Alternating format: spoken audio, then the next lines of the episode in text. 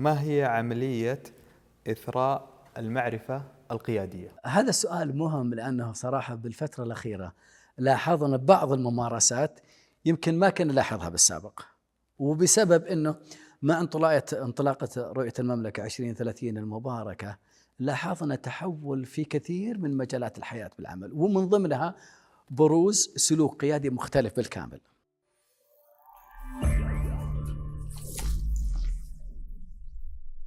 السلام عليكم ورحمة الله وبركاته. اليوم راح نتكلم عن موضوع القيادة تحت الموارد البشرية مع الملهم سعود العمير. الله يحييك أبو فيصل. الله يحييك طول عمرك سعود المجيد. الله يعطيك سعدت وتشرفت بالدعوة واللقاء. الشرف لنا يا طويل العمر. الله يعطيك العافية. طيب آه نعرف بالأستاذ سعود. آه طبعا هو الرئيس رئيس النادي السعودي لرأس المال البشري. كذلك هو رئيس فرع الاتحاد الدولي للكوتشنج في المملكة. مؤسس أكاديمية هدف للقياده آه سابقا كذلك مسؤول برنامج القيادات في أكاديمية شركة سابك وحاليا ما شاء الله مدير عام التعلم والتطوير في شركة المياه الوطنية. طيب نبدأ بالسؤال الأول. ما الفرق بين القيادة والإدارة؟ الله يعطيك العافية أستاذ المجيد وتشرفت وسعدت في هذه الدعوة وأتمنى أن نوفق في هذا اللقاء. الموضوع كبير طبعا لما نتكلم على تعريف القيادة والإدارة حتى لو حطيتها في جوجل بتلاقي مئات الآلاف من التعريف وكلها تعطي نفس التصور. الأهم إنه نعرف إن القيادة والإدارة هي مكملات لبعض وليس أنها متباينه إنما هي مكملات لبعض. فلو جينا للقيادة يعني في على كثرة التعريف القيادة هي هي قادة فريق العمل هي التعامل مع الأشخاص هي التعامل مع البشر هي هذه هي القيادة. لما نجي للإدارة الإدارة هي التعامل مع آليات ومنهجيات العمل. يعني لو بنختصرها يعني تعريف بسيط نقول القيادة الإدارة هي المنصب. Okay. والقيادة هي السمات الشخصية. ممتاز. فهنا الإنسان معناته يحتاج إنه منصب لديه منصب عشان يكون مؤثر ويحتاج يكون لديه سمات القيادية. فيمكن هذا التعريف البسيط آه، أيضا يمكن من أشهر آه، من كتب وألف بالقيادة جون سي ماكسويل. وله أكثر من 70 مؤلف بالقيادة. جون سي ماكسويل عرف القيادة بالتأثير لا أكثر ولا أقل. قال القيادة هي التأثير لا أكثر ولا أقل. طبعا لما نضع هذا معناته نحيد أمور كثيرة. هي التأثير معناته المنصب القيادة لا تشترط المنصب القيادة لا تشترط السن القيادة لا تشترط أيضا الخبرة ولا تشترط المؤهل. أي إنسان يستطيع أن يؤثر هو قائد حتى لو كان طفل يعتبر قائد طالما أنه يؤثر بالآخرين. ممتاز. الآن نحن في حياة الشركات وحياة البزنس آه، في آه، زي ما تقول في قيادات. فكيف نعرف صفات القائد الناجح والمؤثر؟ الناس لا تتفق على خطأ بشكل عام. ولذلك الناس تعرف يعني على اختلاف القيادة. يقال أنه الناس تختلف بتعريف للقيادة ولكن تتفق على الأشخاص فالقادة عندما تراهم تعرفهم. الناس تتفق على أن هذا قائد. وبناء عليه تطلع من السمات اللي موجودة فيها لو أردنا نضع بعض المؤشرات إلى مدى تأثير القائد أنا أعتقد أنه طبعا القائد عنده حاجتين رئيسية حتى ينجح يحتاج أنه يقود فريق العمل، يحتاج أنه يكون فريق، فريق أيضا ناجح، ويحتاج أيضا انه يحقق نتائج العمل. فهذه الحاجتين مهمة بالنسبة له، فهذه أنا أعتقد هذه خلق هذا التوازن بين مدى تأثير القائد.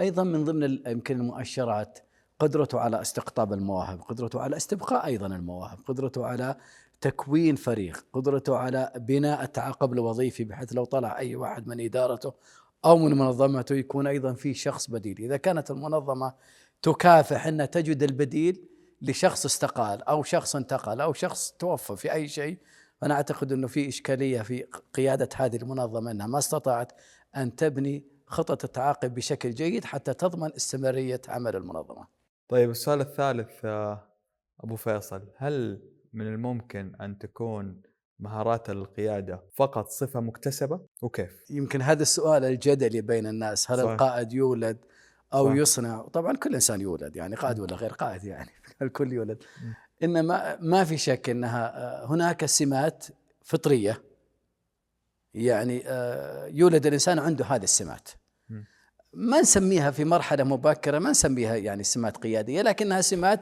سمات التأثير بنتكلم عنها. وفي مهارات مكتسبة. إذا هناك أشياء يعني جينية يعني يولد الإنسان وعنده هذه السمات الغريزية الفطرية وفي مهارات مكتسبة يحتاج حتى ينجح في في في حياته.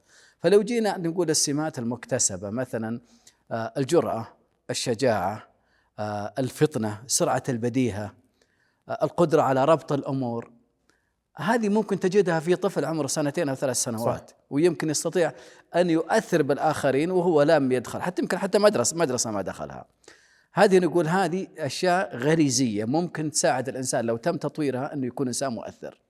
أوكي. طبعا عندما الإنسان يكبر ويتعلم ويطور تم يتم تطوير هذه السمات حتى أيضا تكون تؤتي نتائج إيجابية يحتاج أنه يكتسب المهارات. وهذا نقول الجانب الإداري لأنه القيادة والإدارة فيها عوامل آه، مرتبطة مع بعض. مترابطة بشكل ما. مترابطة. في أشياء لها علاقة بالقيادة والإدارة يعني مهارات التواصل اتخاذ القرار آه، التفكير الاستراتيجي إدارة الأزمات. هذه فيها جزء قيادي له علاقة بالبشر وفي جزء إداري له علاقة بمنهجيات العمل.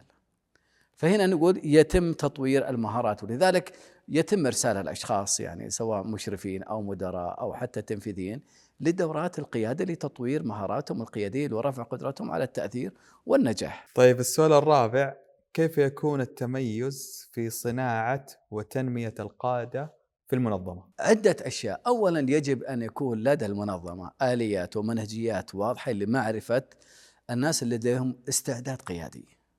ما هو كل إنسان ممكن يكون. طبعا هنا نتكلم على القيادة والإدارة نتكلم على المنصب. طالما نحن نتكلم على منظمات الأعمال فإحنا نتكلم على القيادة اللي هو المنصب. وأي مدير يعني بغض النظر عن مدى تأثير القيادة هو لديه منصب قيادي. هذا منصب قيادي. قد يكون الشخص مؤثر وقد ما يكون مؤثر. يعني زي ما وضعها جون سي ماكسويل قد يكون المستوى الخامس اللي هو الأكثر تأثيرا وقد يكون المستوى الأول اللي هو الأقل تأثيرا. فكل إنسان لديه. فأولا يجب لدى يكون لدى المنظمة آليات ومنهجيات واضحة لمعرفة الأشخاص الذين لديهم استعداد قيادي يستطيع أن يقود فريق العمل. هذه الأشياء الثانية. أيضا إيجاد آليات التغذية الراجعة والتقييم المستمر. يمكن من أشهر الآليات والمنهجيه طبعا في اختبارات السايكومترية هذه موجودة. لكن أيضا في الأكثر يمكن انتشارا خاصة في منظمات الأعمال اللي هو 360 درجة. وهو معرفة آه، مدى انعكاس سلوك القائد أو المدير على الآخرين على الدائرة التي حوله. فيتم وضع 360 درجة معويه 360 درجة لمعرفة الأشياء دي. آه، بعد ذلك يتم وضع خطط التطوير. طبعا خطط التطوير يمكن جزء منها التدريب. تدريب قد يكون جزء منها لكن التطوير فيها أكثر. قد يكون إدخاله في مشاريع معينة. قد يكون أيضا آه، وضع coaching له يعني ال coaching أيضا تعتبر واحدة من آليات تطوير القيادات. قد تكون مثلا من خلال برامج مثلا التكليف في مهام معينة أو تكليف إدارات معينة أو التدوير الوظيفي لاكتساب القائد قدرته على أنه يعمل في بيئات مختلفة. فهذه كلها آليات. ولو جينا يمكن الحمد لله أنا آه، ملاحظ الآن في آه، منظمات لدينا وفي شركات أصبح في تطور كبير جدا ونضوج في برامج تطوير القيادات، ما عاد هي القضية الآن إذا بخشى القائد كما يقال آه، لا يتم صناعته في يوم إما إنما كل يوم. كل يوم. لذلك الآن لاحظ الآن يمكن في منظمات الأعمال وأيضا حتى في القطاعات الحكومية الآن أصبح في نضوج في برامج تطوير القيادات صارت ما عاد مجرد برنامج تدريبي أو أني ارسله لأحد مدارس الأعمال آه، خارج المملكة ويمكن يحضر برنامج أسبوع أسبوعين وصار قائد. لا. إنما يجب أن تكون برامج مستمرة الجزء التدريبي مهم فيها لأنه تطوير اكتساب مهارات معينة تطوير مهارات أو توجهات معينة لكنها أهم شيء الجزء اللي خاص اللي هو على على رأس العمل. ممتاز. رأس العمل. فهذه من الأشياء اللي تستخدم لتطوير القيادات. طيب أوكي. السؤال الخامس ما هي المبادرات القيادية وأمثلة لها؟ كثير. والبعض يتوقع أن المبادرة القيادية يجب أن تكون شيء ضخم. الحقيقة دائما القادة لأن نقول أثرهم كبير جدا. السلوكيات البسيطة يكون لها أثر كبير. يعني ناس سمعت كثير من النماذج. مثلا أنا سمعت واحدة من الشركات الصناعية مثلا بالجبيل. كان رئيس الشركة ماذا يعمل شركة صناعية فهي تشتغل 24 ساعة. فكان أحيانا بالويكند ياخذ الغداء ويروح يجلس مع الموظفين اللي يشتغلون بالمصنع. يجلس معهم يتغدى هو وياهم الاشياء ذي. على بساطة الموضوع. والمبادرة إلا أن لا اثر كبير وأنا سمعت من أكثر من موظف على هذا ويذكرون على مدى سنوات. أيضا من المبادرات يمكن سمعناها في بعض الشركات الموجودة. طبعا عالميا كثير لكن أنا ودي أركز على يعني قيادات المملكة إن الحمد لله يعني إحنا أصبح لدينا قادة مؤثرين جدا وملهمين جدا وأصبح لدينا ممارسات قيادية ممتازة. فنسمع كثير أحيانا الغداء مع الرئيس أو اجتماع مع الرئيس أو الجلسة مع الرئيس. أيضا الجلسات المفتوحة مع مع الرئيس أو خلينا نقول لما تكلم رئيس قد يكون وزير وقد يكون مدير عام وقد يكون رئيس منظمه والأشياء هذه. ف أهم مبادرة يعملها أي قائد هو مدى قربه من الموظفين لو أنه مجرد أنه كل صباح مثلا يمر على الموظفين أو على إدارة معينة فقط يصب عليهم. يمكن يقول هذه مبادرة بسيطة جدا لكن لها تأثير كبير جدا. ولذلك القائد ليس مطلوب منه أنه والله يغير كيان المنظمة حتى يكون مؤثر، لكن مطلوب منه أنه يكون قريب من الناس، يسمع لهم، آه، يقدر عملهم يشكرهم على الأشياء هذه يعرف أماكن عملهم. وهذه أبسط شيء. أنا دائما السؤال اللي أسأله لأي قائد أقول له هل تعرف أماكن عمل موظفيك؟ يعني هل تعرف مكاتبهم؟ هل تعرف محطات العمل اللي هي يشتغلون فيها؟ ولا لا؟ على الأقل الأشخاص اللي مرتبطين فيك أو اللي بينك وبينهم ممكن يعني آه، درجة وظيفية واحدة. اعرف أماكنهم زرهم في أماكنهم مكاتبهم سلم عليهم صب عليهم. ونماذج كثيرة الحمد لله موجودة بالمملكة الآن لاحظها وهذه لها تأثير. لذلك القيادة هي السلوك. أبو حسين القيادة هي السلوك. ولذلك أي سلوك له أثر. يعني القائد أحيانا لو يأتي فقط إنه يمر مثلا ويسلم على على موظف الاستقبال ولا موظف الأمن ولا الأشياء هذه. مجرد إنه يصافح ويصبح عليه والأشياء هذه وهو رئيس المنظمة أو وزير أو مدير عام والأشياء هذه أو رئيس هيئة لها أثر كبير. صحيح. ودائما آه، يعني آه، أقول للمدراء عادة المدير المباشر أقول ترى الخبر الجيد والبشارة إن الولاء والتحفيز ليس بيد اعلى الهرم. ليس بيد الرئيس التنفيذي ولا بيد المدير العام ولا بيد رئيس الهيئة إنه بيد الرئيس المباشر. قد يكون مشرف وقد يكون رئيس وحدة وقد يكون رئيس قسم. أنت اللي بيدك. طبعا ال ال ال ال القيادات بيديهم الرضا إن الناس ترضى وتبقى بالمنظمة لأن في حوافز في ترقيات في مزايا في الاشياء هذه ولكن هذه هذه عوامل رضا وليست عوامل تحفيز. العامل التحفيز هو الغذاء اليومي الذي يأتي من الرئيس المباشر لأن الرئيس المباشر هو اللي يتعامل مع الموظف بشكل يومي.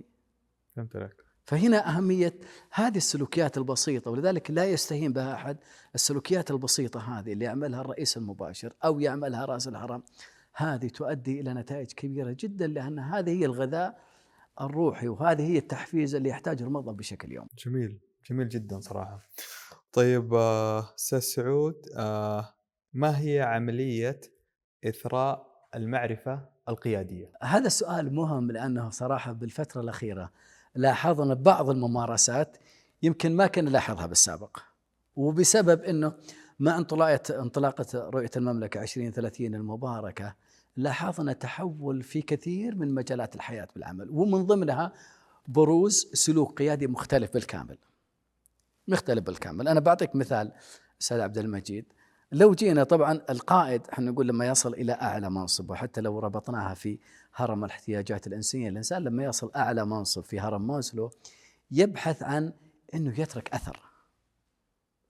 يعني أخذ المنصب وعنده المادة عنده كل شيء خلاص الآن فقط يحتاج إنه يترك الأثر للاخرين صحيح. فهنا يبدأ دور الناس القيادات اللي وصلوا إلى أعلى منصب ونلاحظ زي ما تفضلت الإثراء المعرفي إنه يبدأ ينقل خبرته لدى الآخرين طبعا هو ينقلها من خلال التعامل اليومي مع الموظفين ولكن أرقى شيء وأعلى شيء أن يتحول القائد إلى معلم صحيح.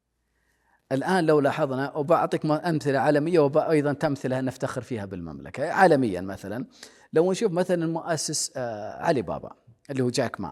جاك ما بعد ما يعني حقق هذا المجد لهذه المنظمة وجاء صارت يعني ميزانية ميزانية دول آه، علي بابا وضخمة جدا انتقل الآن إلى قضية أنه يترك أثر. انتقل الآن أن يتعدى عمله خارج نطاق علي بابا وترك يعني رئاسة علي بابا وما زال وصار الشخص متحدث في مؤتمرات. صحيح. صار الشخص ملهم صار صحيح. مؤثر. يروح مؤتمرات يروح ندوات يروح بالكذا ويتكلم. نجي الآن آه، باراك أوباما وهو رئيس يعني آه، رئيس الولايات المتحدة الأمريكية صار أيضا متحدث. متحدث في المؤتمرات بيل كلينتون أيضا صار متحدث. نجي داخليا. داخليا نشوف طبعا يمكن النموذج الذي نفتخر فيه سمو ولي العهد. سمو ولي العهد متحدث متمكن. عندما يتحدث عن أي مجال ملهم. لديه القدرة على التأثير لديه القدرة على ارتباط. يعني نفتخر وأيضا نستغرب من أيضا شخص فيما كانت إنه قدرته على إلمام بكل شيء يتحدث. نأتي أيضا بعض الأمثلة الآن وصرنا نشوفها على أعلى مستوى اللي هي أصحاب المعالي الوزراء. صحيح. الآن صاروا متحدثين في مؤتمرات والكل يمكن الآن يتابع معنا معالي الوزير السواحة. صار الآن يعني بالإضافة لجميع الأدوار اللي يقوم فيها في وزارة ناجحة وقياده ناجحة صار الآن يقوم بدور لم ي... ليس ليس يعني ليس مطلوب منه. وهو الآن صار معلم. صار الآن يأتي بالسبوره والقلم ويشرح القيادة ويشرح بيئة العمل ويشرح التأثير القيادي ويشرح يعني أمور كثيرة جدا. هذا هو الإثراء المعرفي. وأتمنى صراحة يمكن أيضا شفنا بعض أيضا وزراء صار يتحدث في المؤتمرات ليس إنه مجرد يلقي كلمة لأن هذه وضع اللي كان يعني التقليدي إنك تلقي كلمة مكتوبة ولا شيء لكنك صحيح. أن تقف على المسرح وتتحدث وتذكر قصص وتربط الأمور. وهذا هو صراحة الإلهام الآن اللي لاحظناه لأنه الوزراء لديهم إنجازات وخطط ورؤية يتحدثون عنها. لذلك يعني أنا ندائي صراحة ورجائي من كل قائد منظمة مدير عام أو رئيس هيئة أو رئيس تنفيذي لشركة. أنتم أصحاب مصداقية أنتم أصحاب تجارب ناجحة. أنا وغيري من المتحدثين يمكن إحنا مدربين أو إحنا مدراء على نطاق بسيط جدا ونتحدث عن القيادة ويمكن مصداقيتنا قد تكون يعني الحمد لله يعني ماشية الأمور. لكن لما يأتي وزير يقود منظمة منظمة ناجحة ويتكلم يؤثر بالآخرين. كلنا نتأثر لما نسمع سمو ولي العهد يتكلم على على الرؤية، يتكلم على الإنجازات، ويتكلم على الطموحات التي لديه، ويتكلم على قدرته على ربط الأشياء، كل المواطنين يمكن يتذكرون سمو ولي العهد لما جاب الجوال القديم والجوال القديم وانه كيف نحتاج أن ننتقل من مرحلة إلى مرحلة لضرورية المرحلة. لذلك أتمنى أنه من كل رئيس تنفيذي أن يخرج أمام الناس ويتحدث، تحدث عن إنجازاتك، أنت صاحب يعني مصداقية وصاحب تجربة وصاحب منشأة ناجحة تكلم عن إنجازاتك ليش نروح نضطر إنه نستخدم الأمثلة الأجنبية ونقرأ الكتب صحيح.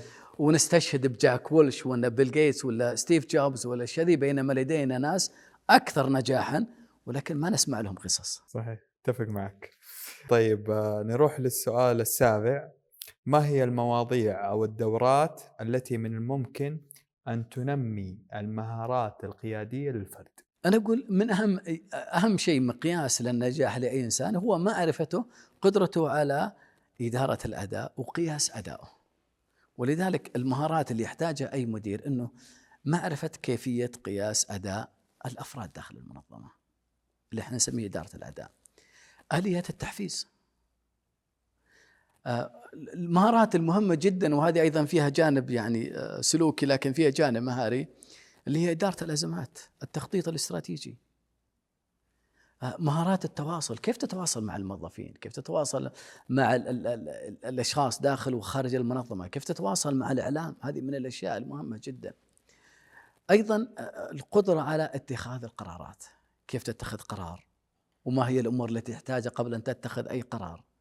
فهذه من المهارات المهمة جدا. طبعا ممكن الإنسان يتعلمها في دورة ممكن يتعلمها من كتاب. لكن ممكن يتعلمها من الواقع. من الواقع يتعلمها. طيب ممتاز. السؤال اللي بعده آه نبغى المراكز المعتمدة محليا ودوليا في موضوع آه برنامج قادة المستقبل. الآن يعني الحمد لله وهذه أيضا تواكب مرحلة التحول اللي تواجهها المملكة الآن وهو بناء القيادات للمستقبل وبناء القيادات الشابة وبناء أيضا القيادات النسائية وهذه يمكن صار فيها تركيز كبير جدا من مع انطلاق الرؤية.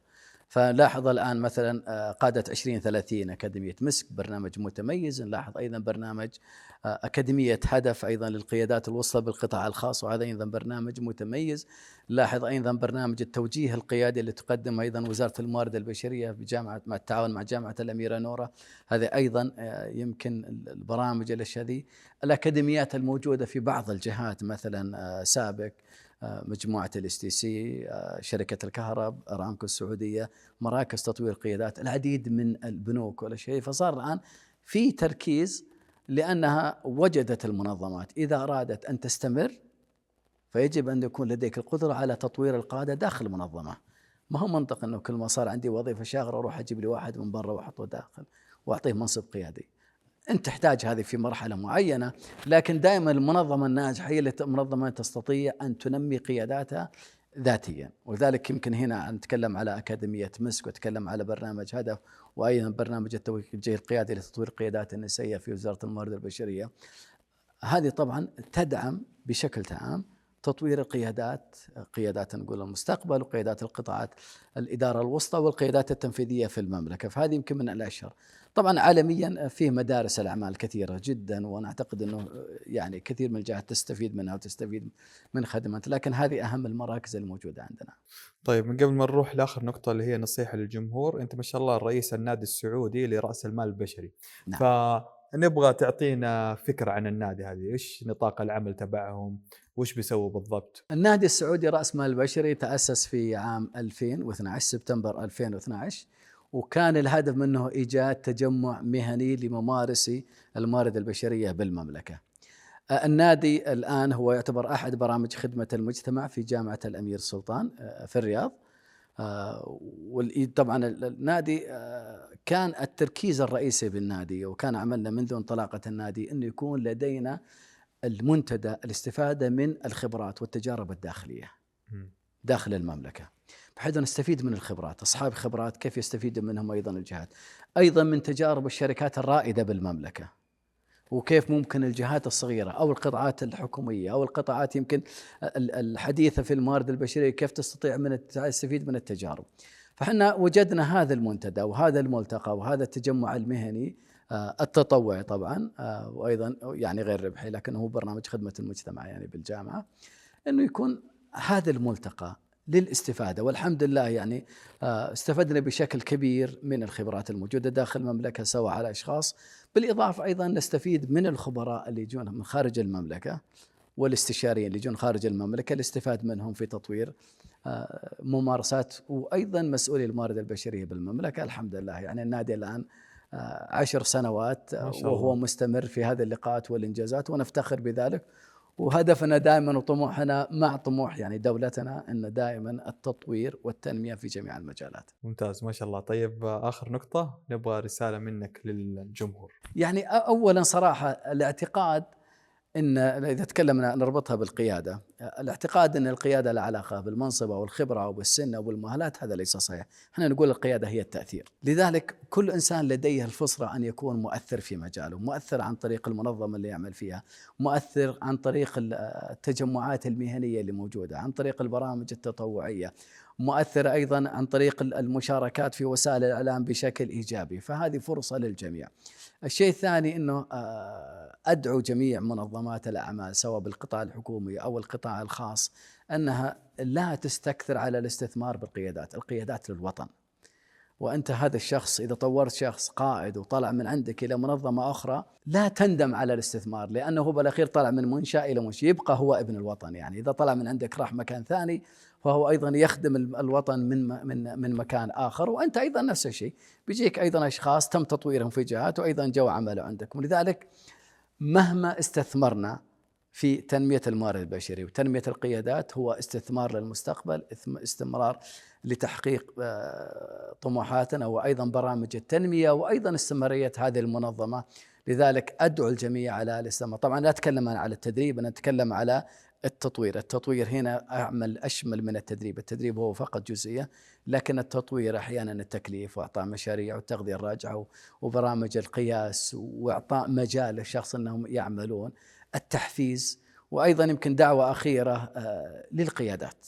يعني الحمد لله في هذه المرحله مع انطلاقة رؤية المملكة 2030 ومرحلة التحول ومرحلة النمو الكبير اللي لاحظته المملكة برزت الكثير من القيادات. القيادات التنفيذية والقيادات الوسطى قيادات على أعلى المستوى أتمنى أن نرى كثير من النماذج زي ما رأينا آه، معالي الوزير السواحة وأيضا يعني القاده الآخرين إنهم اخرجوا على الاعلام تحدثوا آه، تحدثوا عن أهمية القيادة، تحدثوا عن تجاربكم الناجحة وتجارب منظماتكم الناجحة. ليس من المعقول كلما أردنا نطلع على تجربة نروح نشوف ماذا كتب الغرب وفي أمريكا وفي أوروبا عن القيادة أو ممارسات صحيح. نريد أن نسمع صراحة ممارسات الشركات القيادية بالمملكة، الشركات البارزة بالمملكة، ما هي البرامج القيادية؟ أتمنى أن توثق، أتمنى أيضا هذه المرحلة من من حياة المملكة والتحول والتطور الكبير أتمنى انها توثق للأجيال حتى يعرفون القادة وأثرهم وأيضا البرامج وأثرها على تنمية المملكة وإن شاء الله لما نحتفل يعني في 2030 وتحقيق جميع مستهدفات التنمية أيضا نتذكر جهود الأبطال وجهود القادة على جميع المستويات في هذه التنمية فأتمنى للجميع التوفيق واشكرك أستاذ عبد المجيد هذا اللقاء. الشكر الشكر لك. آه القيادة آه بأسلوب مميز والقيادة مع الملهم سعود العمير آه في النهاية حابين كمان نبي نقول لكم حاجة أنه ترى سر نجاح القناة هو دعمكم فننتظر منكم السبسكرايب والشير. في النهاية بس نبي نقول لجمهور القناة شعار القناة نقول يلا لنلهم العالم. يلا لنلهم العالم وأشكر القناة وأدعو الجميع لدعمه ودعم كل الجهود التطوعية التي تحاول أن توثق هذه المرحلة من حياتنا. شكرا لكم. الله يعطيك العافية. يلا نفيد المجتمع. هذا الفيديو صنع لكم من القلب. والله من القلب. سلام يا حبايب.